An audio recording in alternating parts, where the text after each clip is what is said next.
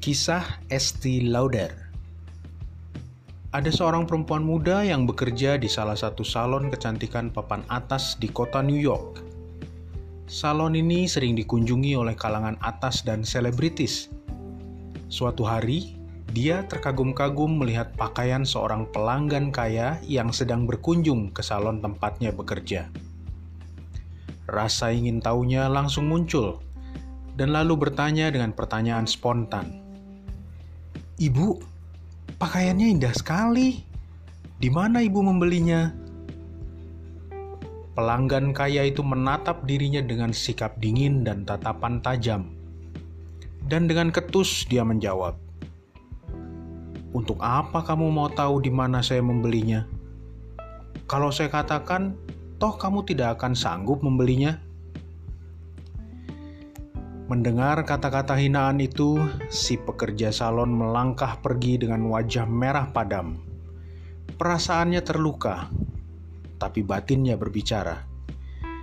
Aku bersumpah, suatu hari nanti aku akan menjadi orang kaya. Aku akan punya barang-barang mewah seperti wanita kaya itu. Dan tidak akan ada lagi hinaan dan orang yang berkata seperti itu pada saya. Waktu terus berjalan, tahun demi tahun pun berlalu. Situasi telah berubah. Di berbagai surat kabar mulai terpampang foto-foto si pekerja salon tadi bersama orang-orang top dunia, seperti Pangeran Charles, Putri Grace dari Monaco, Rose Kennedy, dan lainnya. Pekerja salon itu adalah Estee Lauder. Dalam hidupnya, dia telah sukses menjadi salah satu wanita terkaya dan pionir dalam industri kecantikan dunia.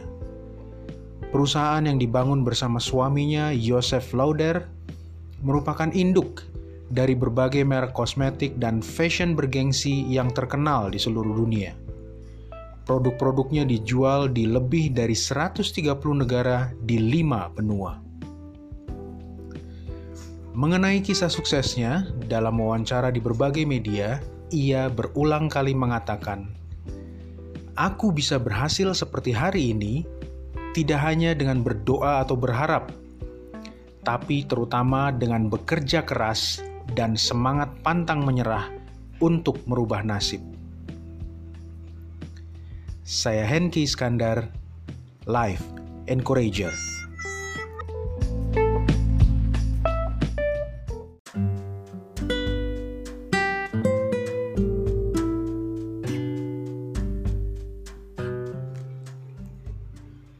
Kebaikan yang dibayar kembali.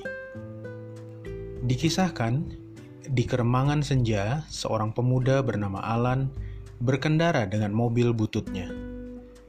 Perasaannya galau. Pabrik tempatnya bekerja bangkrut dan dia belum juga mendapatkan pekerjaan tetap. Meski harus bekerja serabutan dan hidup pas-pasan, ia tidak ingin meninggalkan kampung halamannya di kota kecil itu minimal dia sudah punya rumah kecil dan tentu saja dia memiliki impian-impiannya. Tidak jauh dari tempatnya melaju, di pinggir jalan yang sepi, terlihat seorang nenek berdiri kedinginan di sebelah mobilnya yang mogok. Tanpa pikir panjang, ia langsung menepikan mobilnya, keluar, dan berjalan menghampiri perempuan tua itu. Selamat malam, Bu. Ada yang bisa saya bantu? Alan menyapa dengan sopan. Bukannya menjawab, si nenek malah terlihat ketakutan karena melihat penampilan Alan yang lusuh. Jangan khawatir, saya hanya mau membantu ibu, kata Alan menenangkan. Perempuan tua terlihat sedikit ragu, namun ia memberi Alan kesempatan untuk memperbaiki mobilnya. Alan pun membuka penutup atau kap mobil dan mulai mencari sumber masalah. Kemudian dengan sigap dan cekatan, Alan mulai mencoba memperbaikinya, sedangkan si nenek memperhatikannya dalam diam. Setelah kurang lebih 30 menit, saat dites, ternyata mobil itu bisa nyala kembali. Dengan wajah lega, si nenek berucap gembira. Terima kasih, anak muda. Sungguh beruntung bertemu dengan Anda. Berapa ongkos perbaikan mobil yang harus saya bayar? Sambil tangannya sibuk membuka tas untuk mengambil uang. Tidak, Bu. Saya hanya sekedar membantu saja. Dan membantu bukanlah pekerjaan yang harus dibayar. Sungguh, saya ikhlas.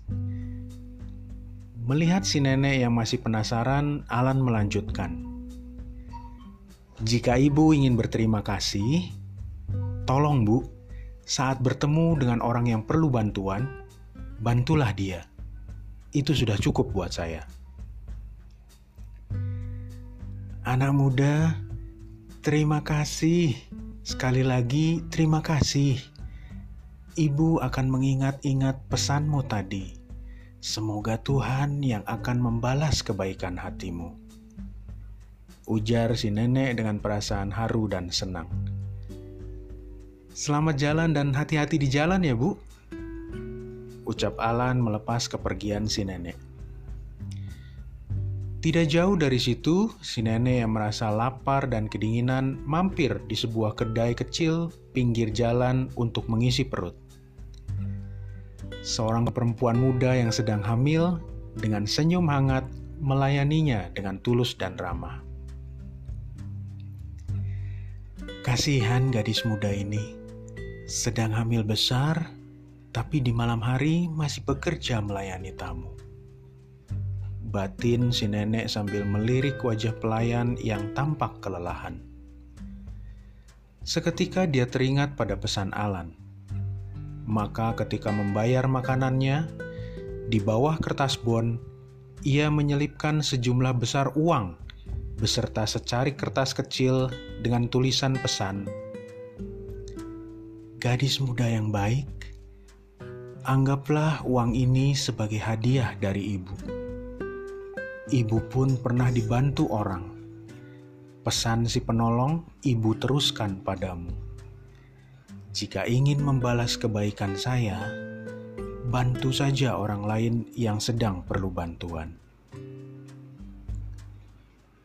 Betapa tersentuhnya hati wanita muda itu, karena ia memang sedang perlu biaya untuk melahirkan.